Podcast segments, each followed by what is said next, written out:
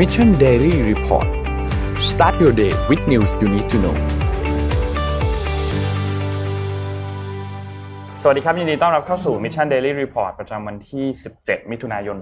2021 นะครับ วันนี้คุณอยู่กับพวกเรา 3 คนตอน7โมงถึง8โมงเช้า สวัสดีพี่ปิ๊ก สวัสดีพี่เอ็มครับ สวัสดีครับ สวัสดีค่ะพี่ปิ๊กครับผม วันนี้เราเริ่มต้นกันด้วยการอัปเดตตัวเลขต่างๆ รอบโลกกันก่อนนะครับ อัปเดตตัวเลขรอบโลกครับ ติดเชื้อ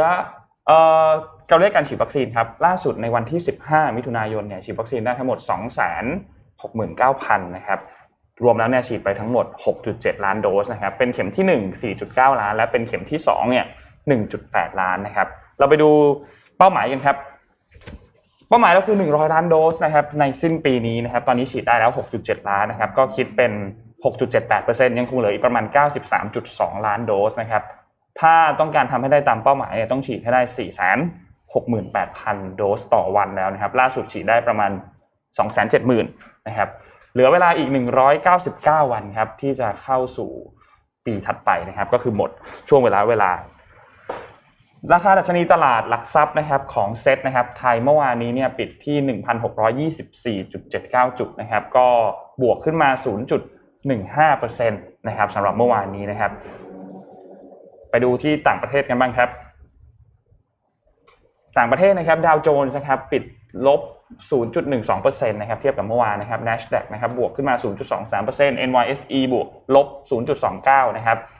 FTSE นะครับบวก 0.19 แล้วก็หังเสงเนี่ยลบ 0.70 นะครับเราไปดูตัวเลขถัดไปกันครับ ราคาน้ำมันดิบนะครับ เมื่อวานนี้เนี่ยทั้งคู่ West Texas แล้วก็ Brent crude oil นะครับบวกขึ้นมาทั้งคู่นะครับ West Texas เนี่ยบวก 0.04 นะครับแล้วก็ Brent เนี่ยบวก 0.42 นะครับไปดูตัวเลขถัดไปครับ ราคาทองคำครับเมื่อวานลงเล็กน้อยนะครับ ติดลบ 0.03%นะครับ แล้วก็ไปดูสุดท้ายครับที่คริปโตเคอเรนซีครับคริปโตเคอเรนซีเมื่อวานนี้เนี่ยก็ยังคงเป็นตลาดแดงนะครับ ก็ติดลบทั้งหมดนะครับบิตคอยติดลบ 1.83%นะครับอีเทเรียมลบ 3.84 นะครับ Binance ลบ 3.16 นะครับ Cardano ลบ 1.84 แล้วก็ Dogecoin เนี่ยลบ 2.11%นะครับ อันนี้คือสรุปภาพรวมตัวเลขต่างๆ รอบโลกกันครับ วันนี้เราพูดถึงเรื่องอะไรกันก่อนดีครับเอ่อยังยังคงเป็นทำนองควันหลงจาก G7นิดนึงอะค่ะอ่าได้ครับ เป็นเรื่องของสิ่งแวดล้อมค่ะ ครับ คือสวิตเซอร์แลนด์นะคะ เขาพยายามจะออกกฎหมายใหม่ เพื่อที่จะลดการปล่อยคาร์บอนอืมแต่ว่าก็ต้องมีการทำประชามติกับประชาชน ประชาชนดัน reject กลายเป็นว่าชาวสวิสผู้มีสิทธิ์โหวตในสภาเนี่ยปฏิเสธข้อเสนอด้านสิ่งแวดล้อม ในการลงประชามติทั่วประเทศ รวมถึงกฎหมายฉบับใหม่ที่มีจุดมุ่งหมาย เพื่อที่จะช่วยให้ประเทศบรรลุเป้าหมาย ในการลดการปล่อยก๊าซคาร์บอนไดออกไซด์ภายใต้ข้อตกลง Paris Agreement คืออ่านหัวข้อข่าวแล้วก็แบบงงว่าแบบอืมเอาไงงั้น ทั้งทั้งที่หลายประเทศทั่วโลกอะค่ะกำลังรณรงค์เรื่องลดโลกร้อน แล้วก็ World Economic Forum ที่จัดที่กรุงเจนีวาครั้งล่าสุดเนี่ย พูดถึง Net Zero เยอะมากอืมคือ Net Zero Carbon Emission หรือว่าเทรนด์การปล่อยก๊าซคาร์บอนสุทธิเป็นศูนย์ที่ไม่ว่าจะจีนสหรัฐอเมริกาก็คือให้ความสำคัญอะแล้วก็หลาย session ใน World Economic Forum เนี่ยก็พูดถึง แต่ชาวสวิสเองกลับไม่คิดว่าจะช่วยลดโลกร้อนหรอ สาเหตุก็คือการที่เราจะช่วยลดการปล่อยก๊าซคาร์บอนได้นะคะ มันต้องแลกมันด้วยอะไรบางอย่าง อย่างเช่น นโยบายเพื่อที่จะให้คนเนี่ยไม่ปล่อยก๊าซคาร์บอนเยอะอืมแปลว่าก็คือต้องขึ้นภาษีบางอย่าง อย่างเช่น ภาษีค่าตั๋วเครื่องบิน เพิ่มราคาน้ำมันรถยนต์เป็นต้น เพื่อที่จะให้คนหันมาใช้แบบรถยนต์ไฟฟ้าเพิ่มขึ้น กลายเป็นว่าชาวสวิสก็รู้สึกว่าตัวเองต้องแบกรับ ค่าอืมครองชีพ ที่เดิมก็สูงมากอยู่แล้วนะแล้วก็ยังสูงขึ้นไปอีกเนี่ยค่ะ ดังนั้นชาวสวิส 51.6%จริงๆ ก็คือเกือบครึ่งครึ่งๆอะอืมอืม51.6%ของประชากรที่ลงคะแนนเสียงก็เลยไม่เห็นด้วยกับกฎหมาย ด้านสิ่งแวดล้อมฉบับใหม่นี้ค่ะ นอกจากนี้เนี่ยยังมีการปฏิเสธข้อเสนอสิ่งแวดล้อมอีก 2 ข้อด้วยกัน ข้อทีหนึ่1 ก็คือ แบนสารเคมีกำจัดศัตรูพืช ข้อที่ 2 คือ ลดการใช้สารเคมีกำจัดศัตรูพืชด้วยการให้เงินอุดหนุนแก่เกษตรกรที่ไม่ใช้สารเคมี รัฐมนตรีว่าการกระทรวงสิ่งแวดล้อมเนี่ยเขาก็เลยบอกว่า พอกฎหมายไม่ผ่าน การที่จะบรรลุเป้าหมายปล่อยคาร์บอนสุทธิเป็นศูนย์ในปี 2050 และลดการปล่อยก๊าซคาร์บอนให้เหลือครึ่งหนึ่งของปี 1990เป้าหมายคือต้องลดครึ่งหนึ่งเนี่ยในปี 2030 จึงเป็นเรื่องที่ยากมาก อื ก็ได้แต่หวังว่าอาจจะสามารถแก้ไขกฎหมายบางข้อ แล้วก็ทำให้พลเมืองเนี่ยพอใจครับแล้วก็ในที่สุดก็โหวตกฎหมายผ่านนะคะ ทั้งนี้ไม่ได้น่ากังวลมากขนาดนั้น คือน่ากังวลไหมอืมน่ากังวล แต่ว่าไม่มากขนาดนั้น เพราะว่าจากสถิติทั่วโลกเนี่ยปริมาณการปล่อยก๊าซคาร์บอนของสวิตเซอร์แลนด์เนี่ยคิดเป็นสัดส่วนเพียงแค่ 0.1%เท่านั้นค่ะ อืม คือแหมเดี๋ยวก็ไม่รู้จะพูดยังไงนะเพราะประชากรเขาโหวตกันเอง แต่ว่าพี่อาจจะรู้สึกเขาอาจจะรู้สึกว่าประเทศเขาอะสิ่งแวดล้อมอะไรมันดีอยู่แล้วป่ะ ใช่ใช่อ่าเขาทำไมรู้สึกทำไมว่าฉันก็ทำตัวฉันเขาดีไม่มาใช่อยู่ภาแล้วระอะสักหน่อยอะไรอย่างเอเงี้อย แล้วมันถือฉันจะต้องมามามาจ่ายอะไรเพิ่มหรือว่าอืมเนี่ยเดี๋ยวต้องมีต้องมีนั่นได้รับผลจากค่าน้ำมันรถที่ต้องสูงขึ้นอะไรพวกใช่เนี้ย ค่ะ ครับ อืมอะก็รอดูครับว่าจะเป็นยังไงต่อเมื่อวานท่านนายกแถลงหกโมงท่านพูดอะไรบ้างอะอะสักหน่อยนะเดี๋ยวสรุปอ่าให้นฟังนหน่นอยสรุปก่อนสั้ๆแล้วกันนะ คือพี่อะได้ข่าว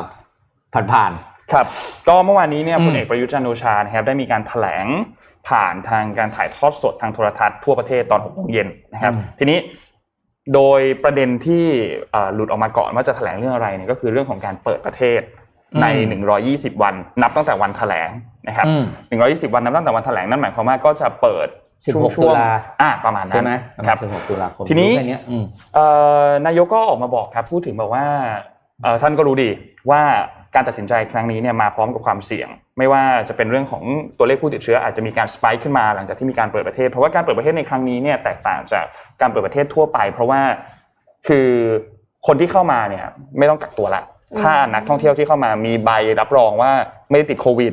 และฉีดวัคซีนเรียบร้อยแล้วครบสองเข็มก็คือมีเขาเรียกว่าเหมือนเป็นพาสปอร์ตเนี่ย วัคซีนพาสปอร์ตเนี่ยก็คือสามารถเข้ามาได้ โดยค่ะที่ไม่จำเป็นที่จะต้องกักตัว 14 วัน 7 วัน ไม่จำเป็นที่จะต้องไปเที่ยวอิสระอ่าถูกต้องสามารถไปเที่ยวได้ แต่ทีนี้ก็เป้าหมายของนายกเนี่ยตอนนี้คือต้องการที่จะระดมการฉีดวัคซีนให้ได้เยอะที่สุดก่อนท่านนายกบอกว่า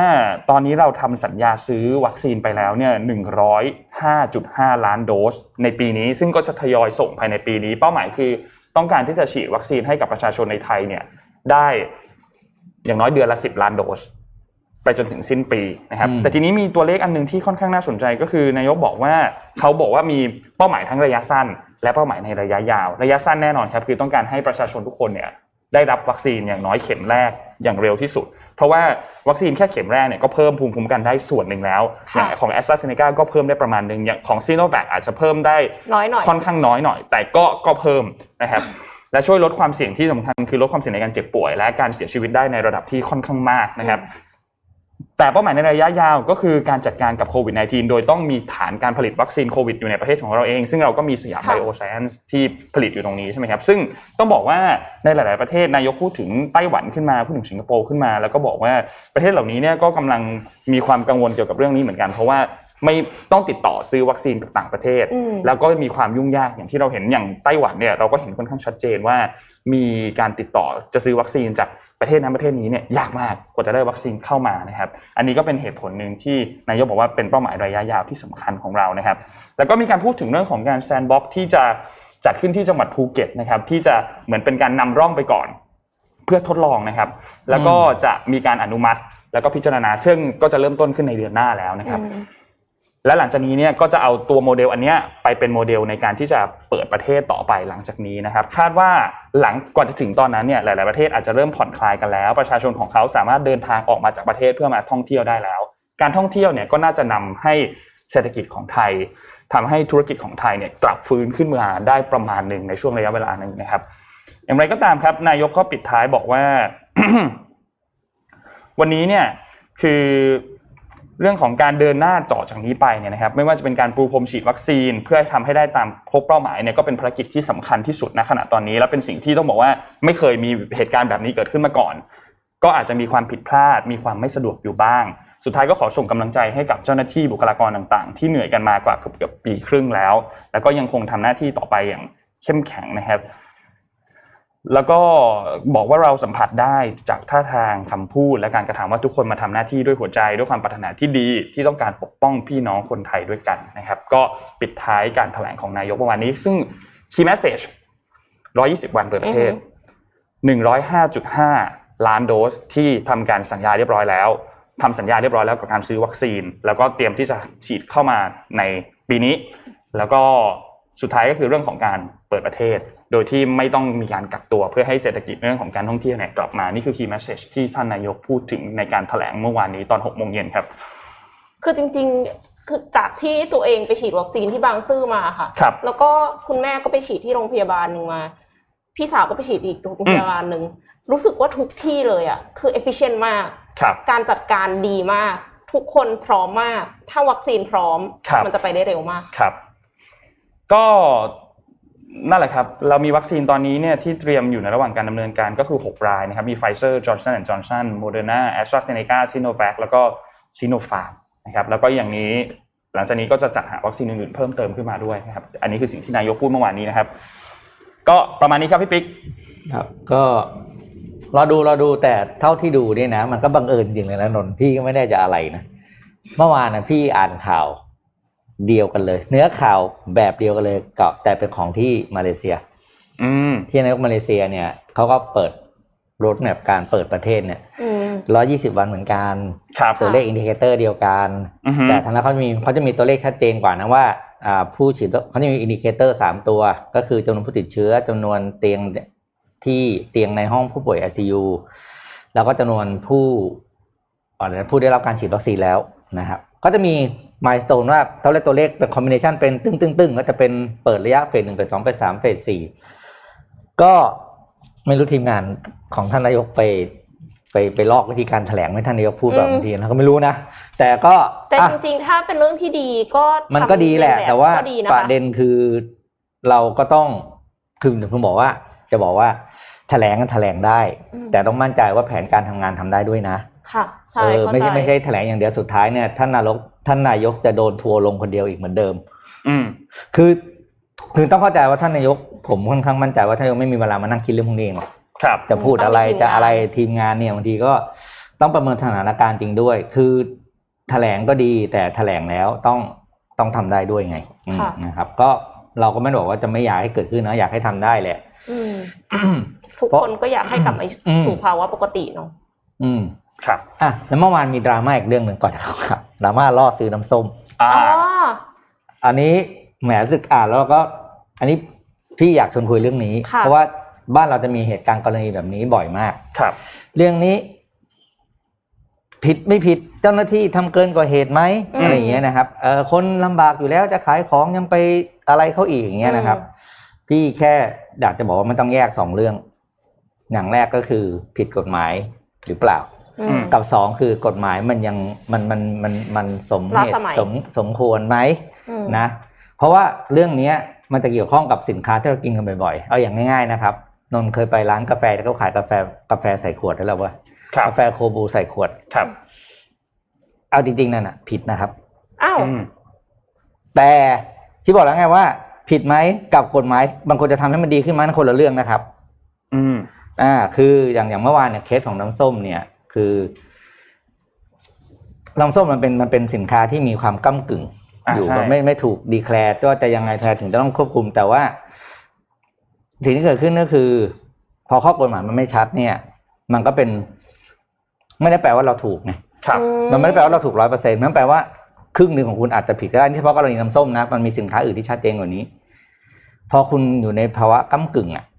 เจ้าหน้าที่เขาก็ คือมาพอมีคนข้อมีคนร้องเรียนอืมค่ะว่าเขาพบเขาก็เอาผิดเราได้โรงงาน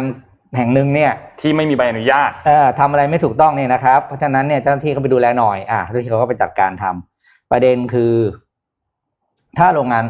คือไอ้กฎหมายพวกนี้บางทีมันออกมาเพื่อ มุมหนึ่งคือเพื่อคุ้มครองเราครับ ไม่ให้ต้องไปทานของที่ไม่มีคุณภาพ อ่าใช่ อ่านะ ถ้าเกิดเขาไม่มีการควบคุมเลย คุณไปกินแล้วคุณเป็นอะไรไป คุณก็ไปโวยวายอืม ขายไม่ได้นะครัค่ะบเพราะว่าไม่มีใครคุมคุ้มได้เจอพ่อค้าหัวใสทำของไม่ดีมาให้เราทานนะ พอเขาควบคุม ก็หาว่ารังแกคนตัวเล็กอืมใช่ไหมเพราะฉะนั้นถึงบอกว่าเราต้องกลับไปแก้ก่อนว่า ไอ้กฎหมายพวกนี้มันมีไหมมันมีก็ดีแต่ก็ต้องออกมาแล้วเอื้อให้คนที่เป็นคนทำประกอบธุรกิจหนึ่งในธุรกิจเลยค้าขายขนาดธรรมดาเนี่ย ได้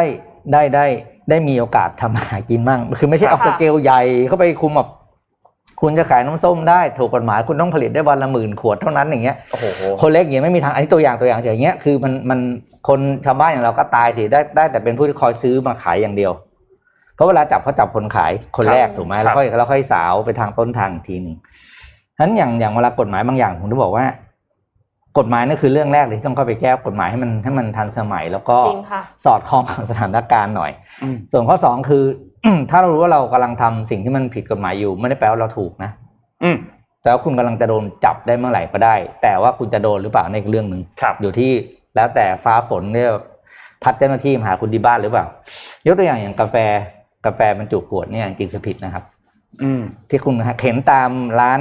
เขาขายกันเนี่ยจริงๆมันคือผิด แต่ว่าเขาจะมาจับคุณหรือเปล่าเท่านั้นเองอืมเหมือนครั้งหนึ่งตอนสองปีก่อนมั้งที่มีคดีเค้กเค้กเค้กเค้กกระทงอะอ่ากระทงที่เป็นรูปการ์ตูนอะครับแล้วแล้วแล้วเด็กโดนจับอะครับที่เป็นการ์ตูนเป็นรูปเพราะถ้าจำไม่ผิดน่าจะเป็นโดเรมอน อืมคือมันก็คือรูปลิขสิทธิ์อืซึ่งมันผิด แต่พอตำรวจไปจับพอเป็นเด็กมันก็เลยดราม่าอือ๋อมแล้วก็มีคนก็เป็นสองเสียงนะครับเนี่ยเนี่ยทำเกินกว่าเหตุจับเด็กอะไรอย่างนี้ใช่ไหมแต่ถามว่า ผิดไหมนะผิดนะ ผิดแน่ๆเพราะว่าคุณเอารูปตัวการ์ตูนมาทำอะไรก็ได้ อ่าเพราะฉะนั้นคือถามว่าผิดไหมผิดแต่ อย่างว่าแหละ พอ ถ้าเราไม่จับมันก็เท่ากับส่งเสริมให้การทำเรื่องพวกนี้เป็นเรื่องปกติ อ่าใช่พอเขาจับก็ไปทัวร์ลงคนจับอีกอืมเนี่ยคือมันเลยกลายว่าเราอะอยู่ในสังคมแบบเนี้ย หรือในอีกเวย์หนึ่งเราอาจจะสามารถเจ้าหน้าที่ถ้าถ้ากฎหมายมันมีความแบบยุบยับอะ คือมันอืมยากเข้าใจยากนิดนึอืงมแล้วมันมีรายละเอียดที่ค่อนข้างเยอะอย่างในสินค้าที่แตกต่างกันแบบนี้เนี่ย ถ้าเห็นการกระทำผิดเข้าไปตักเตือนก่อนดีไหมคือพี่ให้อะก็ไม่ได้บอกว่าว่าว่าว่าเห็นข่าวจับน้ำส้มแล้วถือว่ามันดีนะอ่าเพราะว่าแน่นอนอย่างที่เรารู้นะคือตอนนี้นาทีเนี้ยการทำมาหากินปกติก็ลำบากจะตายอยู่แล้วครับเราก็ต้องหาอาชีพอื่นเพื่อเพื่อเพื่ออะไรอะเลี้ยงเลี้ยงตัวเองไป แต่ว่าพี่ว่าโดยอย่างที่นนท์บอกคือทางทางเลือกแรกที่ดีคืออะ เริ่มแบบประชาสัมพันธ์เตือนก่อนก็ได้อืมขณะนี้เริ่มมีการตรวจพบนะอะไรอย่างนี้นะ ข้อกำหนดเป็นอย่างนี้ แล้วก็ปรับกฎหมายให้มันให้มันเอ่อเข้าเข้ากับสถานการณ์อะเพราะน้ำส้มมันมีมันมีความคลุมเครือเช่นหนึ่งคือ มันโนเนมากหนึ่งมีเรื่องน้ำตาลค่ะเรื่องผลิตสัมปทานมิตรแล้วเพราะก็ว่าผลิตเพราะสดด้วย เพราะว่าน้ำส้มเนี่ยมันมันมีบางส้มบางลายที่เขาใส่น้ำตาลแทนน้ำส้มคั้นร้อยเปอร์เซ็นต์ไงครับอืมเนี่ยแต่กับว่าเวลาเขาขายเราเนี่ยน้ำส้มเขียวน้ำส้มคั้นร้อยเปอร์เซ็นต์ในในนั้นอาจจะไม่คั้นร้อยเปอร์เซ็นต์ก็ได้แปลว่าผู้บริโภคถูกหลอกอยู่นะอ่า จริงใช่ค่ะเขาเข้ามาคุมเขาก็ถือว่าเขาช่วยเรานะ แต่ว่าใช่พอเขาไปจับโดนเขาโดนด่าอีกอย่างเงี้ยอืมงั้นมันเป็นความยากครับเป็นความยากจริงก็ ถ้าทางภาครัฐจะเอาจริงกับเรื่องพวกนี้เนี่ย ก็ต้องค่อยๆเริ่มก่อนคือให้ความให้ให้การประชาสัมพันธ์ที่ถูกต้องก่อน เตือนก่อนว่าเออคนซื้อควรจะดูนะว่า ผู้ผลิตคือใครมีอะไรยังไงไหมแล้วก็จากนั้นเนี่ย ค่อยค่อยๆเริ่มจับจริง อย่างเงี้ยรับรองวันเนี้ยตลาดน้ำส้ม น้ำส้มขาดตลาดเลยวันเนี้ยไม่มีใครน้ำส้มกล้าขวดนะไม่มีใครขายเพราะเชื่อว่า คนที่ขายแล้วของขายของที่ไม่ค่อยถูกต้องเขาจะหยุด เพราะว่ากลัวโดนจับไงอืมวันเนี้ยหาน้ำส้มซื้อหายากแล้วรู้ได้เลยว่าคนนี้เคยมีขายแล้วไม่มีขายแปลว่าเขาขายของไม่ถูกต้องให้เราอยู่ ครับ อืมนะครับนั่นแหละอะพอละฝากไว้แค่นี้แหละ เป็นประเด็นร้อนนะประเด็นร้อนประเด็นร้อนโอ้โหก็แบบ ก็ก็เห็นใจสองฝ่ายแหละ คนหนึงก็ขายของนี่ใช่ไหมอีกคนหนึงก็เป็นเจ้าหน้าที่ ครับ แล้วมันต้องแก้ที่ต้นทาง อืมอะมีข่าว ไปต่อฮะพี่เอ็ไปมต่อค่ะ ไปต่อที่ Google กันบ้างนะคะ อันนี้เป็นข่าวที่ค่อนข้างสะพรึงกับการอืมทำงานนิดนึง รู้สึกว่า AI เนี่ยจะแทรกซึมไม่แทรกซึมสิคือแย่งแย่งการทำงานของเราไปแบบแย่งอืมอาชีพไปเยอะมากนะคะ Google บอกว่า AI เนี่ยสามารถออกแบบชิปได้แล้วค่ะอืมและออกแบบชิปได้เร็วกว่า นักออกแบบที่เป็นมนุษย์เนี่ยเยอะมากหลายเท่าตัวนะคะอืม จากวารสาร Nature เมื่อวันพุธที่แล้วนะคะ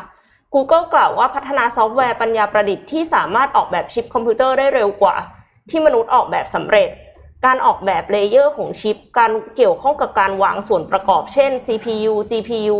และหน่วยความจำวางบนแม่พิมพ์ซิลิโคน โดยตำแหน่งที่วางเนี่ยมันมีความสำคัญมาก เพราะว่ามันมีผลต่อพลังงานที่ใช้ แล้วก็ความเร็วในการประมวลผลด้วย ในขณะที่นักออกแบบชิปที่เป็นมนุษย์เนี่ยค่ะ มักจะจัดวางส่วนประกอบต่างๆ ให้เป็นระเบียบอืมซึ่งปกติแล้วใช้เวลาหลายเดือนในการออกแบบแผนผังชั้นเหล่านี้ให้ดีที่สุด แต่ AI ของ Google เนี่ยสามารถที่จะออกแบบชิปสำเร็จภายในระยะเวลาไม่ถึง 6 ชั่วโมง หลายเดือนอืมกับ 6 ชั่วโมง AI ทำได้อย่างไร อย่างที่เป็นข่าวดังเมื่อหลายปีที่ผ่านมานะคะ ที่มีอัลฟาโกเนี่ย AI เอาชนะมนุษย์ ในเกมที่ซับซ้อนอย่างโก แล้วก็มีแบบเอาชนะในหมากรุกด้วย ด้วยอัลกอริทึมที่ได้รับการฝึกฝนเพื่อที่จะย้ายชิ้นส่วนเพื่อเพิ่มโอกาสในการชนะเกม ในการออกแบบชิป AI ได้รับการฝึกอบรม เพื่อที่จะค้นค้นหาส่วนผสมที่ดีที่สุด เพื่อให้มีประสิทธิภาพในการคำนวณมากที่สุด AI ได้รับการป้อนหนึ่งหมื่นแผ่นพื้นชิป เพื่อที่จะเรียนรู้ว่าแบบไหนใช้ได้ผล แบบไหนใช้ไม่ได้ผลอืม แล้วก็คือเหมือนกับมันเป็น machine learning ก็จะเรียนรู้ด้วย Data ด้วย pattern ไปเรื่อยๆ แล้วมันเป็นสิ่งที่มีกฎตายตัว ว่าถ้าสมมติอู้วางตรงนี้มันจะเป็นยังไง มันก็คำนวณคำนวณคำนวณครับแล้วก็ repeat ไปเรื่อยๆอย่างเงี้ยค่ะ ลองผิดลองถูก ใช้ระบบการเรียนรู้เสริมแรงเชิงลึกของ Google ซึ่งเป็นอัลกอริทึมที่ได้รับการฝึกฝนให้ทำบางอย่างเพื่อเพิ่มโอกาสในการได้รับรางวัลสูงสุด ซึ่ง Google จะนำวิธีการนี้เนี่ยไปใช้ออกแบบ Google TPU รุ่นต่อไป Google ก็คือกล่าวก็คือ Google ใช้ AI ในการออกแบบ AI ที่ซับซ้อนยิ่งขึ้นนะคะครับดังนั้นตอนนี้เนี่ยก็น่ากลัวอยู่นะคะ อืมคือทางฝั่งของ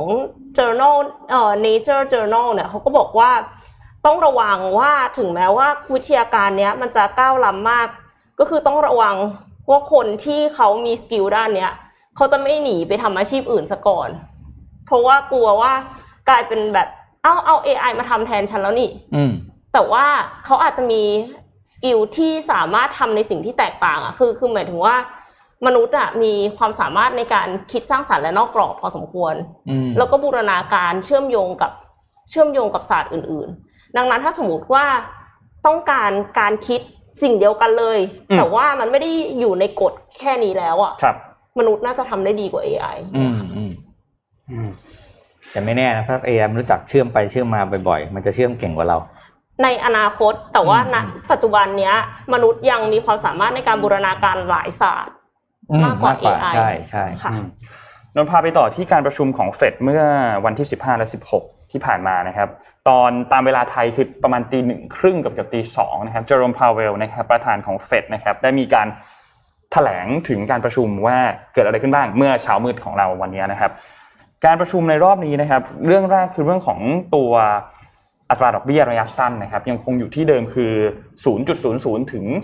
0.25%ซึ่งอันนี้ก็เป็นไปตามที่หลาย ๆ ฝ่ายคาดกันว่าน่าจะยังไม่มีการเพิ่มอัตราดอกเบี้ยอยู่แล้วนะครับ แล้วก็ในเรื่องของการอัด QE นะครับทางด้านของธนาคารกลางยังบอกว่า จะยังคงซื้อพันธบัตรตามมาตรการการผ่อนคลายเชิงปริมาณ หรือว่า QE quantitative easing เนี่ยนะครับ อย่างน้อย 1 แสนสองหมื่นล้านดอลลาร์สหรัฐต่อเดือนนะครับ และนอกจากนี้คือจะมีการซื้อพันธบัตรรัฐบาลสหรัฐวงเงิน 80,000 ล้านดอลลาร์ต่อเดือนด้วย แล้วก็ซื้อตราสารหนี้ที่มีสินเชื่อที่อยู่อาศัยเป็นหลักประกันการจำนองหรือว่า MBS เนี่ยนะครับในวงเงิน 40,000 ล้านดอลลาร์สหรัฐนะครับ แต่ที่น่าสนใจคือตรงนี้ครับ มีการส่งสัญญาณมาพูดถึงเรื่องของการปรับอัตราดอกเบี้ยที่จะเกิดขึ้นในอีก 2 ปีก็คือปี 2023 นะครับ เฟดบอกว่า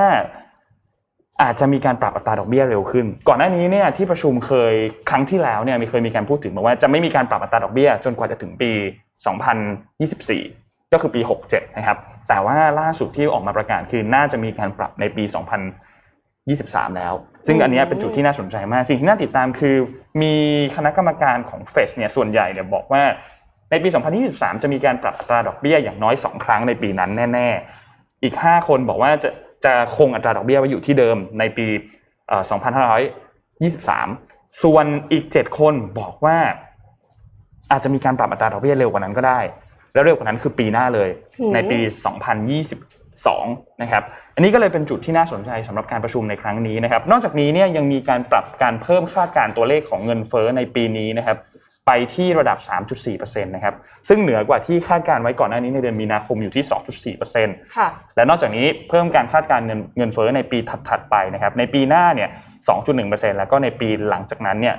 2.2%นะครับ จุดที่น่าสนใจอีกอันหนึงคือเรื่องของการคาดการณ์เศรษฐกิจครับ เฟดคาดการณ์เศรษฐกิจว่าในปีนี้ 2021 เนี่ย เศรษฐกิจของสหรัฐจะมีการโตขึ้น7%นะครับ และในปีถัดไปนะครับก็จะโตอยู่ที่ 3.3%นะครับ ส่วนในปีหลังจากนั้นคือปี 2024 เนี่ยมีการปรับตัวเลขนะครับอยู่ที่ 2.4%จากเดิมเนี่ยอยู่ที่ 2.2 ก็คือปรับตัวเลขเพิ่มสูงขึ้นมานะครับส่วนอัตราการว่างงานครับในปีนี้เนี่ยคาดการณ์ว่าน่าจะอยู่ที่ประมาณ 4.5%แล้วก็คาดว่าจะค่อยๆ ลดลงเรื่อยๆ เหลือ 3.8 และเหลือ 3.5 ในปีถัดๆมานะครับนี่เป็น key message ของการประชุมเฟดเมื่อคืนนี้นะครับก็หลายๆอย่างเป็นสิ่งที่คาดการณ์กันไว้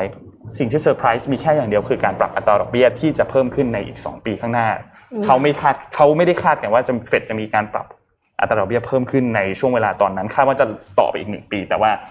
การประกาศเมื่อวานนี้ก็เซอร์ไพรส์ตลาดพอสมควรครับวันนี้ก็ต้องรอดูตลาดกันว่าจะเป็นอย่างไรต่อครับ ค่ะเดี๋ยวพาไปดูที่อินเดียบ้างครับ ไปดูข่าวสตาร์ทอัพที่เพิ่งขึ้นอันดับเป็นสตาร์ทอัพ เป็นเอ่อยูนิคอร์นอันดับหนึ่งอ่ายูนิคอร์นตัวใหม่ไม่ใหม่ละคืออันดับใหญ่กว่าเดิมอืมแชมป์เป็นแชมป์ยูนิคอร์นของอินเดียนะครับสตาร์ทอัพรายนี้ชื่อว่า b บจูนะครับอ่าเป็น education tech นะครับ ก็คือแพลตแพลตฟอร์มการเรียนการสอนออนไลน์ของอินเดียนั่นเองนะครับ โดยล่าสุดเนี่ยเพิ่ง raise fund เพิ่มได้อีก 340 ล้านเหรียญนะครับอืมแล้วก็พร้อมกับเอ่อได้รับการ ประเมินมูลค่าธุรกิจอยู่ที่ 16,500 ล้านเหรียญสหรัฐนะครับแซงหน้าแชมป์เก่า ซึ่งเป็นคือ PayTM ที่เป็นดิจิ t a ลเพย์เมนต์ซึ่งแซงฟินเทคแซงฟินเทคโอ้โห EdTech แซงฟินเทคนะครับ โดย PayTM เนี่ยอยู่ที่ 16,000 ล้าน ครับ แต่ว่าตัวไบจูเนี่ยขึ้นมาเป็น 16,500 ล้านนะครับ โดยไบจูเนี่ยนะครับได้รับอ่า เงินทุนมาแล้วหลายรอบนะครับ แต่ละรอบก็ 1.5 พันล้าน 1,000 ล้านมาตั้งแต่ปีย้อนไปหลาย ๆ ปีนะครับ โดยไบจูเนี่ยเราปล่อยฟังนิดหนึ่งคือเริ่มก่อตั้งตั้งแต่ปี 2015 นะครับ แล้วก็มาถึงปัจจุบันนี้เนี่ยมีนักเรียนที่เข้าไปเรียนทั้งเรียนฟรี แล้วก็เรียนแบบ subscribe เนี่ยนะครับ รวมอยู่แล้ว 8 80 ล้านคนนะครับ โดยใน 80 ล้านคนเนี่ยเป็น 5 5.5ล้านคนเป็น subscriber รายปี ค่ะ นะครับ แล้วก็ ได้เรียกว่ามีอัตราการเติบโตของรายได้เนี่ยสามสามปีย้อนหลังเนี่ยอยู่ที่เฉลี่ย125เปอร์เซ็นต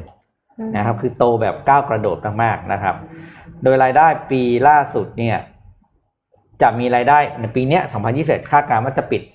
ปิดปีที่ยอดขายอยู่ที่ 1,000 ล้านเหรียญนะครับ โดยจุดเด่นของขออีกภาพด้วยนะครับ สีสีม่วงที่พี่ส่งมาไปให้ จุดเด่นของไบจูเนี่ยคือ เขาเป็น education tech ที่เน้นการสอนวิชาเพื่อเตรียมสอบ เหมือนกับเราสอบอะไรนะ G พี่ทำไมพี่มันเป็น GMAT ใช่ไหมค่ะ GMAT I ยังสอบอะไรของ GMAT อยู่ของค่ะของไม่รู้ว่าของเด็กๆ ปัจจุบันบ้านเราสอบเลย O net A net อะไรประมาณเนี้ยนะครับเนี่ยคืออันเนี้ยพี่ก็นี่คือหน้าจอของเขาแล้วก็ถ้าเราเลือกไปดูเนี่ย นอกจากจะมีวิชาธรรมดานะครับ ซึ่งเป็นซึ่งเป็นแท็บทางแท็บซ้ายนะครับ แท็บที่สองที่พี่ ไปเอาอันนั้นออกมานั่นน่ะบล็อกสี่เหลี่ยมนั่นน่ะคือรายชื่อวิชาที่เด็กอินเดียจะต้องใช้สอบมเพื่อเข้าเข้าเข้าเรียนในแต่ละชั้นนะครับ แล้วเขาจะมีติวคือจุดเด่นคือคนนี้เลยคือ เรียกว่าเตรียมการสอบล่วงหน้ากันเป็นปี สามารถเข้าไปเรียนได้ได้ตลอด ซึ่งมันเป็นสิ่งที่ตรงกับความต้องการของของของเด็กของผู้เรียนคือนะครับรอบคลุมหลายระดับชั้น ทุกตั้งแต่ระดับปฐมชั้น ตั้งแต่พี่ก็ไม่รู้ว่าสอบอันไหนมันอันไหนบ้างนะแต่ว่า ระดับตั้งแต่ที่รู้ว่าคือระดับมัธยมขึ้นไปเนี่ยอ๋อเขามีหมดค่ะแต่เด็กๆอันนี้ไม่แน่ใจว่าที่อินเดียเขามีสอบหรือเปล่านะครับ แล้วก็สิ่งที่สำคัญที่ที่ทำให้ตัวไบจูเนี่ยก้าวเติบโตอย่างก้าวกระโดดอีกอันหนึงคือการเข้าซื้ออ่าสถาเรียกสถาบันกวดวิชาใช่ไหมอืมหรือ educational service หลาย ๆ ที่เข้ามารวมอยู่ในแพลตฟอร์มนะครับ ซึ่งรวมถึงที่กำลังเข้าซื้อตัว Aakash Educational Service ซึ่งเป็นโรงเรียนสอนเตรียมสอบ ที่ใหญ่ที่สุดอันหนึ่งของอินเดีย มูลค่าเข้าซื้อเนี่ยหนึ่งพันล้านเหรียญนะครับโหก็คือแสดงว่าโรงเรียนนั้นคือน่ะเขาเขาซื้อ Aakash ยูนิเนี่ยคอร์นตัวอื่นอะอืมซื้อคนอื่นไปแล้วก็เอาเข้าพอร์ตไปนะครับ ก็ทำให้ตัวไบจูเนี่ยนะครับ กลายเป็นแชมเปี้ยนยูนิคอร์นของอินเดียไปแล้วนะครับโดยแซงฟินเทคอย่างที่อย่างที่น้องเอ็มอาบอกเมื่อกี้ตั้งข้อสังเกตเมื่อกี้ น่าสนใจมากว่า ทั่วโลกเนี่ยเรื่องการศึกษามันเป็นเรื่องใหญ่ แล้วก็มันมีปัญหาเดียวกันนะคือการเข้าถึง อินเดียเป็นตัวอย่างหนึ่งที่เห็นได้ชัดเลยว่าคนที่ชนะฟินเทคได้อะคือเรื่องนี้แหละ อืมไม่น่าเชื่อเลยค่ะ เพราะว่าฟินเทคนี่แบบร้อนแรงมากแล้วปกติอะ investor อะก็ชอบฟินเทก็คทั้งนั้นมากกว่าอ่าเอเทคทั้งนั้นแหละแต่ปรากฏว่าพอเจอโควิดเข้าไป e-learning เนี่ยอืมก็คือมาแรงแซงโค้งเลย นอกจากนอกจากตัวการเก่งในเรื่องของการไอ้การเตรียมหลักสูตรการสอบต่างๆ อีกอันที่เขาเขาเคลมว่าเขาเหนือกว่าคนอื่นก็คือหลักสูตรในเรื่องของการรีสกิลสำหรับคนทำงาน เพราะฉะนั้นเนี่ยตลาดของเขาเนี่ยจึงครอบคลุมตั้งแต่เด็กในวัยเรียนจนถึงคนทำงานด้วยนะครับมลองเข้าไปดูกันได้ก็น่าสนใจเพราะหลาย ๆ อันเนี่ย มันก็มันเป็นส่วนที่ เราน่าจะเอามาใช้ได้ในพวกวิชาเกี่ยวกับการ reskill อะใครมีก็ลองเขาก็คือสามารถเข้าไปที่จะดูกันเข้าได้ไปดูฟรีได้บางไม่มีทั้งวิชาฟรีรีและเสียเสียตังค์ค่ะลองเข้าไปดูครับ น่าสนใจเอ่อเราเจ็ดโมงครึ่งไหมคะอ่าอ่าเจ็ดโมงครึ่งก็ได้ครับ โอเคค่ะ งั้นขอสไลด์เจ็ดโมงครึ่งนะคะ วันนี้เอ็มไปเห็นบทความบทความหนึ่งของ Psychology Today เป็น three myths about chronic chronic illness and resilience คือ จะไม่ได้มาพูดถึง chronic illness หรอกนะแบบพวกโรคมะเร็งหรืออะไรอย่างเงี้ยค่ะอืมแต่ว่าเอ็มรู้สึกว่ามันน่าสนใจตรงที่ด้วยความที่โควิด -19 ระลอกสามแล้วเนาะมันก็มีหลายคนที่ประสบปัญหาในช่วงนี้ แล้วก็ต้องการ resilience อย่างมากคือความสามารถในการปรับตัว เมื่อเจอสถานการณ์ที่ยากลำบาก หรือว่าที่เอ็มเรียกว่าแบบความสามารถในการเป็นตุ๊กตาล้มลุกเนี่ยค่ะ ก็เลยเอามาฝากกันค่ะอืม resilience เนี่ยอย่างที่ตะกี้นี้บอกไป มันคือความสามารถในการปรับตัวในสถานการณ์ที่ยากลำบากขอสไลด์ถัดไปค่ะ แต่ว่าในนิยามของเอ็มเนี่ยคือการที่เราแบบเหมือนเป็นตุ๊กตาล้มลุกที่โดนต่อยอะ่ะเราล้มลงไปอะ่ะแล้วเราจะต้องสามารถเด้งกลับขึ้นมาได้ อันเนี้ยคือด้คววยมตัวเองสามารถที่จำเป็นมากสำคัญมากสำหรับภาวะแบบนี้นะคะ แต่ว่ามีความเข้าใจผิดเกี่ยวกับ resilience อยู่ 3 อย่างด้วยกัน อย่างที่หนึ่งก็คือ resilience is a character trait that one either has or lack ก็คือความสามารถในการปรับตัวของแต่ละคนเนี่ย เข้าใจว่าเป็นแบบเหมือนขาวกับดำอะอืมคือมีหรือไม่มี ไม่ใช่ว่าตอนนี้มีเยอะ ต่อมาอืมมีน้อย ตอนนี้มีน้อยต่อมาอาจจะมีเยอะได้อะค่ะ แต่ในความเป็นจริงแล้วอะคือความสามารถในการปรับตัวของแต่ละคนเนี่ย อาจจะแตกต่างกันไปในหลายสถานการณ์อืมบางคนอาจจะมีความสามารถมากเลยในการปรับตัว ถ้าธุรกิจล้มอืมแต่ว่าอาจจะไม่สามารถที่จะลุกกลับขึ้นมาใช้ชีวิตปกติได้เลย ถ้าสูญเสียคนที่รักอืมอืมมันคือเป็นเฉเป็นเฉพาะเรื่อง ใช่ค่ะใช่ไหมอ่าเป็นเฉพาะเรื่องแล้วก็เป็นเฉพาะเป็นเฉพาะสถานการณ์มันอือืมมีมันมีขึ้นมีลง ตอนเนี้ยคือสมมุติว่าเราแบบเจออะไรที่มันหนักหนาสาหัสอยู่แล้วแล้วเจอปัญหาถมเข้าไปอีกอืมถึงแม้ปัญหาที่ถมเข้าไปมันเล็กนิดเดียวอะ่ะน่จะ เราก็อาจจะไม่ไหวแล้วก็ได้ค่ะ ขอภาพถัดไปค่ะ ถ้าเห็นการ์ตูนอันเนี้ยจะเข้าใจเลยมคือหัวใจเนี่ยกำลังแบกอ่า past trauma คือบอกว่าความเจ็บปวดในอดีตอยู่มอืมแล้วเสร็จแล้วก็โดนทับถมไปด้วยแบบข่าวร้ายอืมโควิด -19 แล้วก็ความเครียดอื่น ๆ ปรากฏว่ามันไปเจอแบบเหมือนบันไดขั้นเดียวที่แบบว่าเตี้ยๆเลยอะค่ะ เป็น minor inconvenience คือแบบอืมอืมความไม่สะดวกนิดเดียวอะ เราก็คือไม่ไหวแล้วร้องไห้เลย หัวใจร้องไห้ สมองบอกว่า overact ปะเนี่ยอืมอืมเวอร์จริง ๆ เลย แต่ว่าในความเป็นจริงก็คือ พลังใจอะค่ะ มันลดลงถ้าสมมติว่าเราเจอปัญหาที่หนักหน่วงมาก่อนหน้า ดังนั้นเราก็เลยต้องหมั่นเติมพลังใจให้กับเหตุการณ์ที่อาจจะเกิดขึ้นในอนาคตด้วยค่ะ อย่างที่สองค่ะ resilience is the responsibility of each individual คือการปรับตัวในสถานการณ์ที่ยากลำบากเนี่ยเข้าใจว่าคนส่วนใหญ่เข้าใจว่าเป็นความรับผิดชอบของแต่ละบุคคล คือเหมือนกับว่า สมมติว่าเอ็มเจออะไรที่ยากลำบากเนี้ย เอ็มก็อาจจะรู้สึกว่า ฉันก็ต้องเข้มแข็งขึ้นมาให้ได้อืมมันก็คือเป็นความรับผิดชอบของตัวฉันเอง มันไม่มีใครช่วยฉันได้ ซึ่งจริงๆแล้วก็จริงคิดอย่างนั้นแหละ แต่ว่าปรากฏว่าเขาบอกว่าไม่ใช่ เขาบอกว่าการที่ขอภาพถัดไปค่ะ ครอบครัวเพื่อนหรือว่าคนรัก หรือว่าแม้กระทั่งคนที่ไม่ได้แบบเป็นคนรอบตัวขนาดนั้น แต่ว่าเป็นแบบเฮลอื่นๆอะอย่างจิตแพทย์อืมหรือว่าแพทย์ เพราะว่าอันนี้เขาพูดถึงแบบการเป็นมะเร็งหรืออะไรอย่างเงี้ยค่ะคอยให้กำลังใจช่วยเหลือเนี่ยก็คือช่วยเสริมความสามารถในการลุกขึ้นยืนได้อีกครั้ง เราไม่จำเป็นต้องกดดันตัวเองอะการขอความช่วยเหลือจากคนอื่นเนี่ย มันทำให้เรารู้สึกว่าได้รับการสนับสนุนคือถ้าแบบอืมคอนเน็กกันแล้วรู้สึกว่าเฮ้ยเขายังเชื่อในตัวเราอยู่นะเขายังเขา มีความปรารถนาดีให้เราเขาฟังเราเขารู้ว่าปัญหาของเรามันหนักหน่วงขนาดไหน เราจะมีพลังใจแล้วก็พัฒนาความเป็นตุ๊กตาลมลุกของเราลุกกลับขึ้นมาได้ค่ะมิตรที่สามค่ะ ความเข้าใจผิดที่สามก็คือ resilience resilient people are in good com- emotional state คือเหมือนกับคนที่มีความเข้มแข็งเนี่ย มักจะยิ้มได้เมื่อภัยมาตลอด คือเหมือนกับ อารมณ์มันมั่นคง อืมแต่แกร่ว่างสตรองตลอดเวลา ใช่อ่าคิดบวกเสมออะว่างั้นเถอะอืมอืมแบบไม่เป็นไรหรอกดีซะอีกที่เกิดเรื่องนี้อืมเพราะว่าฉันจะได้อย่างงู้นอย่างนี้ ซึ่งไม่จริง คือคนที่เข้มแข็งก็ break down ได้เหมือนกันร้องไห้ได้เหมือนกัน โกรธ เราเหมือนสามารถมีอารมณ์เกือบจะเป็นทุอย่บ้างได้เหมือนกันอืมใช่ ขอภาพถัดไปค่ะ คือความเข้มแข็งกับความอ่อนแอมันสามารถอยู่ในคนคนเดียวกัน ในเวลาเดียวกันได้ ความเศร้าความเครียดความโกรธความทุกข์ที่มีไม่ได้หมายความว่าเราไม่เข้มแข็ง ไม่มีความสามารถในการรับมือกับความยากลำบาก เราควรรู้สึกเราควรระบายความรู้สึกออกมาค่ะ ให้คนรอบข้างฟังบ้าง เพราะว่าความรู้สึกว่ามีที่พึ่งทางใจจะช่วยให้เราสามารถรับมือกับความยากลำบาก เหมือนตุ๊กตาที่ล้มแล้วกลับมาลุกได้คือ อย่างในภาพเนี่ย คนจะเอามาใช้เยอะมากในเรื่องของว่า success เนี่ยมันผ่าน failure มาหลาย ไม่รู้กี่ครั้งแล้ว สิ่งที่คุณเห็นว่ามันสวยงามในรองเท้าบัลเล่เนี่ยอืมจริง ๆ แล้วข้างในเนี่ยคือความเจ็บปวดอืมดังนั้นเนี่ย เอ็มคิดว่ามันคือเป็นสิ่งที่เอามาสื่อว่าสิ่งที่สวยงามกับสิ่งที่เจ็บปวดเนี่ย มันสามารถที่จะอยู่ในเวลาเดียวกันได้ เช่นเดียวกันกับความเข้มแข็งและความอ่อนแอ คือถามว่าคนที่ใส่รองเท้าบัลเล่คนนั้นน่ะเขารู้สึกเจ็บไหมเขาเจ็บ เขาอยากจะร้องไห้ไหมอืมก็อาจจะ แต่ว่าในขณะเดียวกันเขาอดทนต่อไปไหมเขาก็อดทนอืมนั่นก็คือความเข้มแข็ง ถึงแม้ว่าจะมี emotional state แบบไหนก็ตามอืมดังนั้นก็อยากจะฝากไว้ค่ะว่า ถ้าเครียดมากนะคะ ก็หาวิธีระบายออกมาอืมอย่าแบบเก็บไว้คนเดียว แล้วก็อย่ารู้สึกว่านี่มันคือความรับผิดชอบของฉันคนเดียวอืมอยากแล้วให้ลองหาแบบคนอื่นรอบข้างพูดคุย มันน่าจะอดีย่าขึ้นอย่ารู้สึกว่าเราไม่มีใคร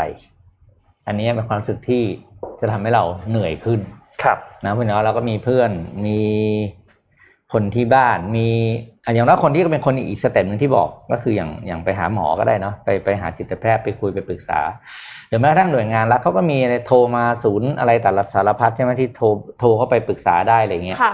นะครับแล้วเรื่องเรื่องร้ายๆก็จะค่อยๆเบาบะบรรเทาลง แล้วให้เรากลับมากลับมายืนต่อได้อืมอืมนะแต่อย่างหนึ่งที่เคยอ่านมานะบอกว่ามันมันตั้งแต่ข้อแรกที่เอ็มบอกเมื่อกี้เวลาใครมีปัญหาอย่าไปปลอบเพราะเฮ้ยไม่เป็นไรหรอกเรื่องนิดเดียว อันเนี้ยอ๋ออันเนี้ยใช่อย่าไปพูด คือคุณไม่รู้หรอกเขาเจออะไรมาบ้าง ใช่แล้วมันแล้วแต่เดินคนเข้าไปด้วยไม่เห็นมีอะไรเลยเรื่องแค่นี้อะไรอย่างเงี้ยเออแบบนิดของเราไม่เท่ากัน เออ อันเนี้ย อันเนี้ยเป็นสิ่งที่ที่ไม่ควรอย่างยิ่ง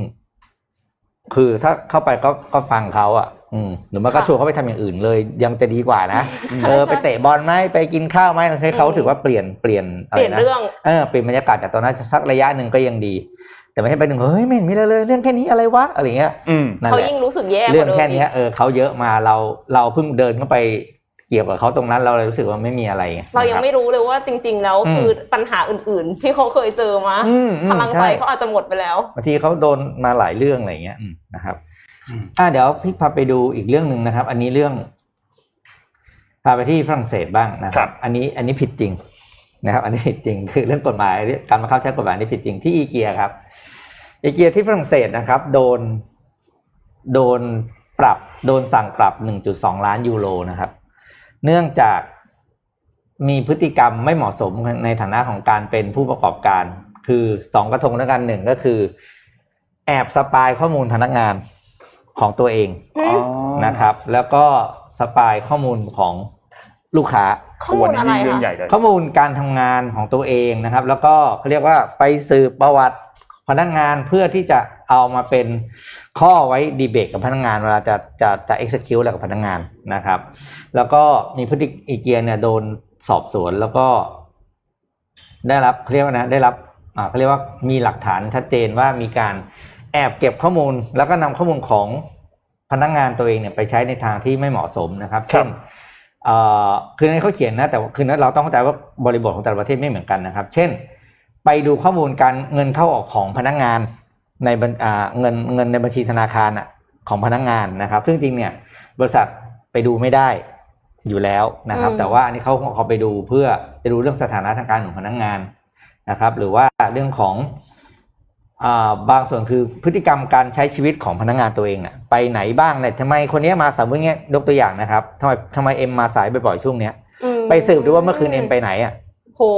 อย่างเงี้ยไม่ได้ อืมมันลุกล้ำแล้วนะเออนะครับ แต่ว่าเนี่ยเขาทำเพราะว่าเขาต้องการจะหายผลว่าทำไมเอ็มถึงมาสาย อืม แต่ว่าคือไม่รู้จัก boundary ว่า อืมก็เลยเนี่ยครับได้รับการอ่าโดนโดนโดนผู้เสียหาย ร้องเรียนนะครับ แล้วโดนปรับเป็นเงิน 1.2 ล้านเหรียญยูโรนะครับ แล้วก็เขาเรียกว่าเป็นเป็นข่าวสะเทือนวงการอีเกียเลยนะครับ เพราะว่าอีเกียที่ฝรั่งเศสเนี่ยถือว่าเป็นอีเกียที่ใหญ่เป็นอันดับสามของโลกนะครับครับ แล้วแล้วแล้วแบรนด์ระดับนี้แล้วมีข่าวลักษณะในเชิงพฤติกรรมที่ไม่ค่อยจะดีกับพนักงานตัวเองเนี่ย ถือว่าเป็นเป็นข่าวที่ค่อนข้างจะอ่าเสื่อมเสียกับทางแบรนด์มากเหมือนกันนะครับ ก็เรียบร้อยครับโดนปรับไปแล้วนะครับ โดยเนี่ยล่าสุดเนี่ยก็คือไอ้ที่ปรับ 1.2 ล้านยูโรเนี่ยมันเกิดจากข้อเรียกร้องของพนักงานจำนวน 15 คนอ๋อที่รวมพนักตัวงานกัไปนยื่นฟ้อไปงฟ้องนะครับ ก็ เราก็ต้องดูดีๆแหละพี่เราเราเราดูแลพนักงานหรือก็ต้องเออก็ต้องมีเส้นแหละครับ อืมนะครับนี่นี่เรื่องเยอะมากนะช่วงนี้มคือลองคิดภาพว่าถ้าสมมติว่าเราโดนโดนแบบเนี้ยไม่ไม่ได้เป็นแค่ในเชิงที่ทำงานก็ได้แต่ว่าสมมอืติมอยู่ดีๆมีใครมาสปายมีใครมาสตอกเกอร์เราอยู่คงน่ากังวลนิดหนึ่งซึ่ง ต้องบอกว่าเรื่องณตอนนี้เนี่ยความกังวลมันมีเยอะมากอืมเราต้องคิดเรื่องปากท้องไหนว่าจะสิ้นเดือนนี้จะมีอะไรกินไหมเดือนหน้าจะผ่อนนู่นผ่อนนี่สำเร็จไหมอะไรอย่างเงี้ยแล้วก็ยังมีความวิตกเรื่องวัคซีนเรื่องโควิดเรื่องอะไรกันอีกก็ต้องหาตัวช่วยครับ ต้องหาตัวช่วยหน่อยวันนี้เรามีดีน่ากาบาครับอืมขวดนี้ฮะตัวนี้เนี่ยเป็นตัวช่วยที่จะมาช่วยบำรุงสมองนะครับ ก็เป็นนมถั่วเหลืองดีน่ากาบาสูตรจมูกข้าวญี่ปุ่นนะครับเนี่ยเอาให้ดูนะครับ ก็มีสารอาหารครบถ้วนครับมีวิตามิน B12 โอเมก้า3 6 9นะครับและที่สำคัญคือหาซื้อง่ายมากห้างสรรพสินค้ามีหมด ร้านชั้นนำพวกร้านสะดวกซื้อต่างๆ มีหมดนะครับ และที่และในยุคนี้เข้ากับออนไลน์ด้วยก็คือซื้อออนไลน์ได้อืมไปหาสั่งทางช่องทางออนไลน์ได้ แล้วก็มีสูตรที่เหมาะกับนนท์มาก คือสูตรน้ำตาลน้อยอันนี้นะฮะว่าแล้วก็ขออนุญาตครับ ขอสักหน่อยขอสักหน่อยโอ้โหขอสักหน่อยฮะเฮ้ยเจาะไม่ได้เจาะไม่ได้อะเจาะได้เจาะได้ สักหน่อยฮะอะตื่นเต้นตื่นเต้นจบไปแล้วอื้อหืออื้อหือกลายเป็นอย่างเข้มไปเลยอะค่ะ อืม นี่ดีหน้าดีกาครับบ้าหรือว่าสูเอ็ตกรซ์เพรสโซ่เขาเนี่ยเฮ้ยโอเคนะ สูตรน้ำตาลน้อยมันไม่หวานเลยอะแล้วที่สำคัญคือมันเป็นนมที่เป็นนมถั่วเหลือง คนที่แพ้นมวัวเนี่ย ดื่มได้ อ่า ท้องไม่อืด อ่าใช่เป็นนมถั่วเหลืองครับ ก็แนะนำฮะดีน่ากาบ้าครับ อันนี้เป็นสูตรจมูกข้าวญี่ปุ่นแบบน้ำตาลน้อยนะครับ อร่อยครับ เฮ้ยเนียนไหมเนี่ยเนียนไหมได้ได้ไหมได้ได้ได้พอได้นะได้เลยดีพอได้นะเลยโอเคโอเคโอเคเดี๋ยวพรุ่งนี้เดี๋ยวพรุ่งนี้เอาอีกขวดหนึ่งว่าแล้วตอนนี้หายกังวลแล้วพอหายกังวลแล้วไปข่าวเครียดกันหน่อยนะครับข่าวเครียดวันนี้ครับขอพาไปที่การเมืองไทยนิดนึงเพราะว่าช่วงนี้มีประเด็นร้อนแรงครับ ประเด็นร้อนแรงในตอนนี้ก็คือมีการยื่นเกี่ยวกับเรื่องของการแก้ไขรัฐธรรมนูญนะครับ ในช่วงเวลาตอนนี้ การแก้ไขรัฐธรรมนูญในรอบนี้เนี่ยต้องบอกว่าเป็นอีกรอบหนึ่งละ เพื่อที่จะทำการแก้ไขตามมาตราต่างๆ รายมาตรา เพราะว่าไม่สามารถที่จะแก้ไขทั้งทั้งหมดได้ใช่ไหมครับก่อนหน้านี้อืมทีนี้ก็มีการเสนอแต่หลาย ๆ ร่างเหมือนกันจากหลาย ๆพรรคการเมืองนะครับ ไม่ว่าจะเป็นพรรคพลังประชารัฐนะครับ ที่เสนอมาหนึ่งร่างพรรคเพื่อไทยเสนอมาทั้งหมด 5 ร่าง ประชาธิปัตย์เสนอมาทั้งหมด 6 ร่าง ภูมิใจไทย 2 ร่างนะครับ แล้วก็มีอีกร่างหนึ่งก็คือของทางกลุ่ม resolution นะครับที่ตอนนี้ยังอยู่ในขั้นตอนของการรวบรวมรายชื่อการเสนอร่างนะครับ ทีนี้ทางด้านของพรรคเพื่อไทยก่อนครับเอ่อ พรรคเพื่อไทยเนี่ยด้วยความที่เป็นผู้นำของฝ่ายค้านนะครับได้มีการเสนอรัฐธรรมนูญทั้งหมด 5 ร่างนะครับโดยประกอบไปด้วยร่างที่ 1 คือการแก้ไขมาตรา 256 นะครับให้มีการตั้งสสรขึ้นมาเพื่อยกร่างรัฐธรรมนูญฉบับใหม่ โดยจะไม่มีการแตะหมวด 1 และแตะไม่มีการแตะหมวด2นะครับก็มีสมาชิกฝ่ายค้านเข้าชื่อบางส่วน แต่ก้าวไกลไม่ได้เข้าร่วมกับอันนี้ด้วย เพราะมองว่าควรจะต้องมีการแตะหมวด 1 และหมวด 2 ด้วยนะครับสองครับคือการเสนอตัดอำนาจสมาชิก สวครับหรือว่าวุฒิสภานะครับในการร่วมโหวตเลือกนายกรัฐมนตรีในมาตรา 272 นะครับ ก็อันนี้ฝ่ายค้านลงชื่อทุกพรรคการเมืองนะครับ เรื่องที่ 3 ครับคือมาตรา 29 ครับในการเพิ่มสิทธิ์ในกระบวนการยุติธรรมมาตรา 45 และมาตรา 47 เรื่องสิทธิพิทักษ์รัฐธรรมนูญนะครับ ร่างที่4ครับคือเกี่ยวกับการแก้ไขมาตรา 83 นะครับให้กลับไปใช้ บัตรเลือกตั้งแบบ 2 ใบ ก็คือมีสสแบ่งเขต 400 คน และสสบัญชีรายชื่อ 100 คน ซึ่งประเด็นเนี้ยคุยกันยาว เดี๋ยวไว้มาเล่าให้ฟัง แล้วจะเอาภาพมาให้ดูว่า ในเรื่องของบัตรเลือกตั้ง1ใบ บัตรเลือกตั้ง2ใบ และยังมีบัตรเลือกตั้งสองใบที่อีกคนละแบบอีก เขาจะเรียกว่า MMM โอ้โหกับ MMP ฮะซึ่งเดี๋ยวเราจะเอามาอธิบายให้ฟังพรุ่งนี้ เพราะอธิบายวันนี้เนี่ยมึนแน่นอนอืมและร่างสุดท้ายคือร่างที่ 5 ครับให้ยกเลิกมาตรา 270 271 275 และ 279 ในเรื่องของการ ยกเลิกยุทธศาสตร์แห่งชาติ 20 ปี และยกเลิกอำนาจคณะรักษาความสงบแห่งชาติ หรือว่าคอสชนะครับ โดยก็เป็นการยื่นกับทางด้านของเขาเรียกว่าประธานสภาผู้แทนราษฎรนะครับ ทีนี้หลังจากนี้เนี่ยคุณชวนหลีกภัยได้มีการกล่าวไว้ว่า จะมีการประชุมรัฐสภาในวันที่ 22 ถึง 23 มิถุนายนนี้ โดยวันที่ 22 เนี่ยจะประชุมเรื่องของร่างกฎหมายที่ค้างอยู่ และวันที่ 23 จะเป็นการพิจารณาร่างแก้ไขรัฐธรรมนูญโดยเฉพาะ ซึ่งก็ตั้งใจว่าจะทำให้เสร็จภายในวันเดียว แต่ถ้าไม่เสร็จเนี่ยก็จะพิจารณาต่อในวันที่ 24 อีกหนึ่งวันนะครับ ก็หลังจากนี้ต้องน่าติดตามครับว่า การแก้ไขรัฐธรรมนูญในประเด็นนี้เนี่ยจะเป็นอย่างไรก็ตาม เดี๋ยวพรุ่งนี้นนเอาเรื่องของบัตรเลือกตั้งหนึ่งใบบัตรเลือกตั้งสองใบเนี่ยมาเล่าให้ฟังว่า ตอนนี้เรื่องนี้เป็นประเด็นสำคัญมากว่า การเลือกตั้งครั้งต่อไปเนี่ยเราจะเลือกตั้งแบบไหน แล้วมันจะมีประเด็นเรื่องของ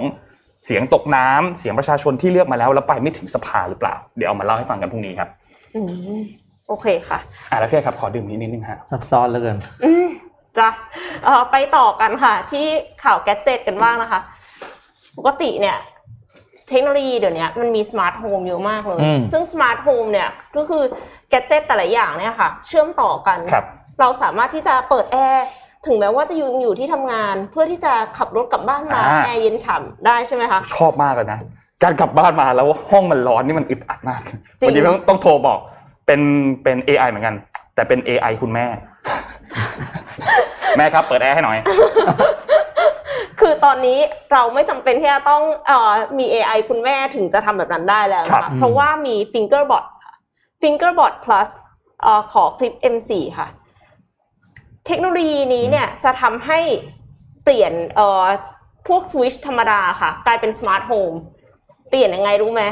เขาเอากล่องมาติด แล้วเสร็จแล้วมันก็มีขายื่นออกมาแล้วก็กด อืม แต่ขาไอ้ยื่นออกมาแล้วกดเนี่ย เราสั่งได้จากมือถือเออมันก็เลยสามารถที่จะเปลี่ยนไม่ว่าจะเป็น ไม่ว่าจะเป็นสวิตชตรงเนี้ย อ่า ลงรถอ่าเปิดลงรถหน่อยปิดลงรถหน่อยอย่างเงี้ยค่ะ ก็คือมันแทนนิ้วมือเราอะอืมแม้กระทั่งบอกว่าเปิดแบบไอ้ที่ดูดฝุ่นอะก็คืออมเปิดได้เหมือนกันแต่มันก็คือเกาะไปด้วยนะเกาะกับที่ดูดฝุ่นไปอืมเปิดเครื่องปริ้นอะไรอย่างเงี้ย คือรู้สึกว่าเป็นการกระทำที่ฉลาดมากอะเพราะว่ามันดูซิมเปิลมากพี่ปิ๊กมันและไม่ต้องเปลี่ยนอะไรเลยเนาะเหมือนแทนนิ้วมือแล้วเสร็จแล้วก็อืมคือเราเรากด จากในอ๋อแล้วมีปุ่มหลายแบบด้วย ใช่มีขาหลายแบบเพื่อที่จะเกี่ยวกับห่วง เกี่ยวกับคัตเอาต์อะไรอย่างเงี้ยค่ะ เออ Fingerbot อืมเจ๋งไหมแล้วมันเนี่ยโอ้โหมันรับของในน้ำหนักหนังนะได้เยอะด้วย เออ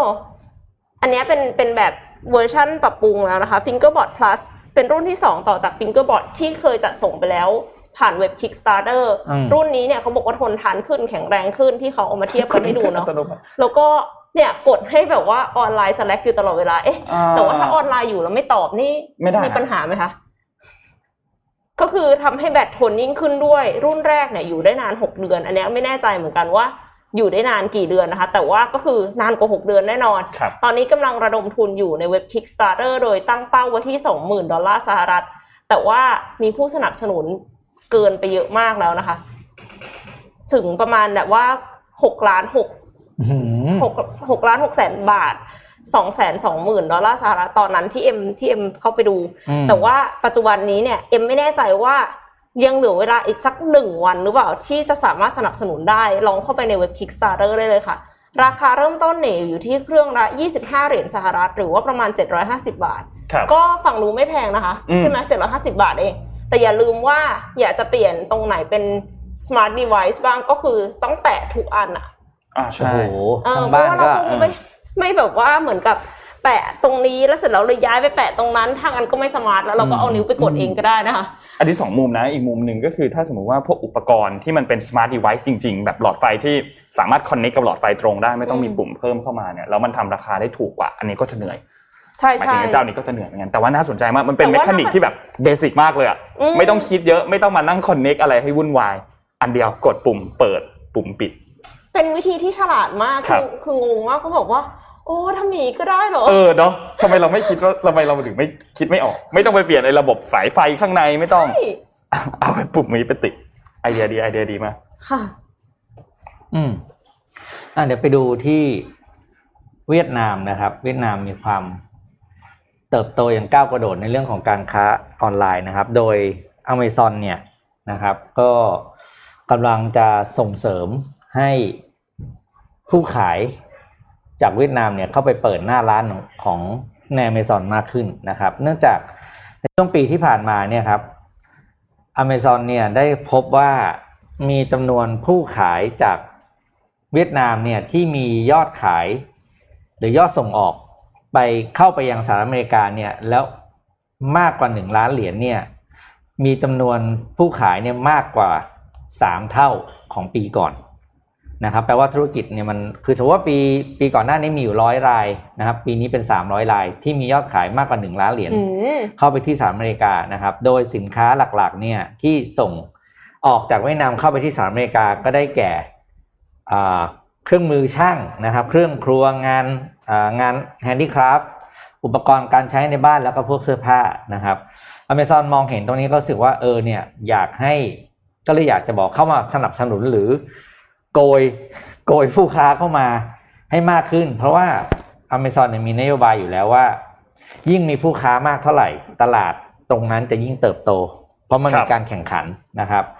ก็เลยกำลังจะออกมาตรการส่งเสริมให้ ผู้ขายเวียดนามเนี่ยมาเปิดหน้าร้านในเมซอนมากกว่าแล้วก็ย้ายลดลดบทบาทของหน้าร้านในอาลีบาบาลงนะครับ โดยปัจจุบันนี้เนี่ยเวียดนามมีสหรัฐอเมริกาเป็นอ๋อเราบอกว่า เวียดนามเป็นผู้ส่งออกไปยังอเมริกาใหญ่เป็นอันดับสิบเอ็ดนะครับ คือมากมากจริง ๆ มากเกินกว่าที่เราจะเข้าใจได้จากที่เคย เอ่อเอาขอโทษผมพูดผิด ปัจจุบันเวียดนาม เป็นผู้ส่งออกไปยังเป็นเป็นละเป็นอันดับหกแล้วนะ อันดับหกอันดับหก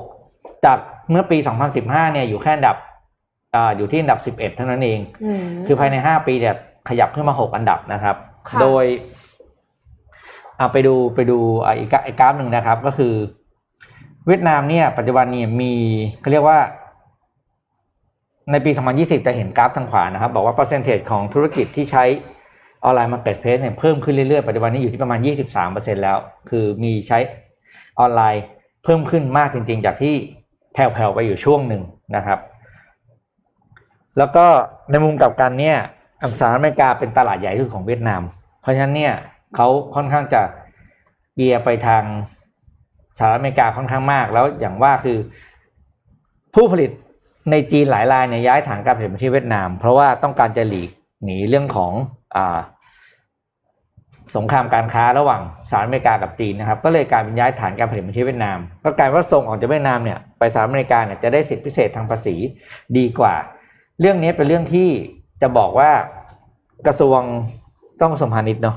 กระทรวงพาณิชย์บ้านเรามองข้ามไม่ได้เลยนะครับ เพราะว่าแล้วก็กระทรวงอุตสาหกรรมด้วย เพราะว่าเห็นชัดเจนแล้วว่าการย้ายถิ่นฐานจากจีนไปยังเวียดนามเนี่ยภายในแค่ปีเดียว ดูปี 2019 กับ 20จำได้ใช่ไหมเขามีเรื่องสงครามการค้ากันนะปี 2 ปีนี้เอง 2019 2020 เนี่ย ดูอัตราการเติบโตของผู้ค้าในในระบบอีคอมเมิร์ซที่เวียดนาม ถ้าเรายิ่งช้าเราจะยิ่งตามเขาไปเรื่อยๆครับ จริงค่ะ คืออมเวียดนามเนี่ยมาแรงมากอืมมีก่อนหน้าเนี้ยมีหลายคนที่แบบว่าเหมือนกับยังดูถูกว่าแบบโอ๊ยข่าวมันออกมาอย่างนู้นอย่างนี้ แต่ว่าพอไปถึงประเทศจริง ๆ มันก็ไม่ได้เปลี่ยนแปลงอะไรเท่าไหร่เราจะเลือกดูแต่สิ่งที่เราสบายใจ ไม่คือคือเหมือนกับว่าสิ่งที่เราเห็นข้างนอกอะอืมกับสิ่งที่เขาพัฒนาจริง ๆ ข้างใน เราจะไปรู้เยอะขนาดนั้นได้ยังไงอืมอะกับการที่เราไปเที่ยวแป๊บเดียวอะไรเงี้ยค่ะ เพราะฉะนั้นก็ชะล่าใจไม่ได้อะค่ะ อืมเราพาไปต่อกันที่ข่าวของปูตินกับไบเดนครับ เป็นการพบกันของสองผู้นำจากรัสเซียแล้วก็อเมริกานะครับ เป็นการประชุมสุดยอด ระหว่างปูตินและไบเดนที่นครเจนีวาที่สวิตเซอร์แลนด์นะครับเมื่อวันพุธที่ผ่านมาวันที่ 16 มิถุนายนที่ผ่านมานะครับเดี๋ยวเอาภาพขึ้นมาให้ดูนะครับ ก็เป็นการเจรจาระหว่างสองผู้นำที่เป็นโจไบเดนน่ะเป็นเจรจากับปูตินเนี่ยเป็นครั้งแรกนะครับ หลังจากที่ขึ้นรับตำแหน่งประธานาธิบดีนะครับ ซึ่งการประชุมเนี่ยก็ใช้เวลาประมาณ 4 ชั่วโมงนะครับและหลังจากนั้นเนี่ยก็มีการแยกกันแถลงข่าวนะครับ ซึ่ง ต้องบอกว่าแตกต่างกับในช่วงยุคของโดนัลด์ทรัมป์นะตอนโดนัลด์ทรัมป์เนี่ยที่เขามีการประชุมกันในปี 61 ตอนนั้นเนี่ยพอประชุมเสร็จปุ๊บก็ก็ค่อนข้างแบบแถลงข่าวร่วมกันอะอืมค่อนข้างแบบดูดูดูสนิทชิดเชื้อกันนิดนึงแต่ว่ารอบนี้เนี่ยก็คือไม่ไม่ได้เป็นภาพแบบว่าเลวร้ายนะ แต่ว่าเป็นภาพที่แตกต่างจากของโดนัลด์ทรัมป์เท่านั้นเองนะครับก็เป็นซัมมิตที่เกิดขึ้นโจไบเดนเนี่ยเพิ่งประชุมเรื่องของ G7 กลับมาเรียบร้อย ต้องบอกว่าช่วงนี้เนี่ยเป็นการเดินสายการประชุมหลายงานมากๆ ไม่ว่าจะเป็นนาโต G7 แล้วก็อันนี้เป็นการประชุมระหว่างรัสเซียแล้วก็อเมริกานะครับ โดยการพูดคุยในครั้งนี้เนี่ยมีการพูดถึงประเด็นหนึ่งก็คือเอ่อตกลงที่จะส่งเอกอัครราชทูตเนี่ยกลับไปประจำการที่ประเทศแล้วนะครับ ก็ก่อนหน้านี้มีประเด็นเรื่องของการเลือกตั้งในปี 2020 ที่มีข่าวออกมาว่ารัสเซียเนี่ยมีการแทรกแซงการเลือกตั้งของสหรัฐนะครับค่ะแต่ว่าอย่างไรก็ตามก็รอบนี้ก็เหมือนมีการเคลียร์ใจกันประมาณหนึ่งแต่ถ้า นักวิเคราะห์หลาย ๆ ฝ่ายเนี่ยมีการคาดการณ์กันไว้ว่าการประชุมในครั้งนี้เนี่ยน่าจะไม่ได้ทำให้มีข้อตกลงหรืออะไรที่ออกมาอย่างชัดเจน เพราะว่าคงต้องใช้เวลานิดหนึ่งแต่ว่าอย่างไรก็ตามมันเป็นสัญญาณที่ดีที่อาจจะเกิดขึ้นว่าพันธมิตรเนี่ยเริ่มมีการเริ่มมีการจับมือกันอีกครั้งหนึ่งอืมเริ่มมีสัมพันธไมตรีกันที่ดีอีกครั้งหนึ่งนะครับ หลังจากนี้เนี่ยก็ต้องติดตามดูครับว่าการพูดคุยในครั้งนี้เนี่ยจะมีอะไรที่ออกมาอีกไหมมันมีดีลอะไรที่ออกมาหลังจากนี้อีกไหมนะครับ เพราะว่าก็เป็นการพูดคุยครั้งแรกเนาะ หลังจากนี้เนี่ยก็ต้องรอติดตามดูครับว่าจะมีการพูดคุยอะไรเพิ่มเติมขึ้นมาอีกอย่างไรก็ตามปูตินมีการกล่าวว่าการประชุมครั้งนี้เนี่ยก็เป็นไปอย่างสร้างสรรค์ไม่ได้มีแบบ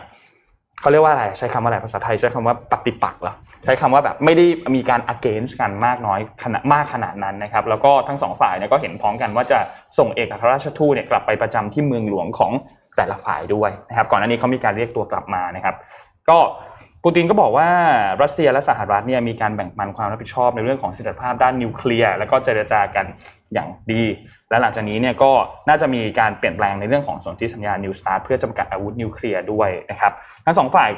ก็มีการพูดคุยกันครับ แล้วก็น่าติดตามครับว่าหลังจากนี้จะมีดีลอะไรเกิดขึ้นครับ ประมาณนี้ครับการพูดกันระหว่างโจไบเดนแล้วก็ปูติน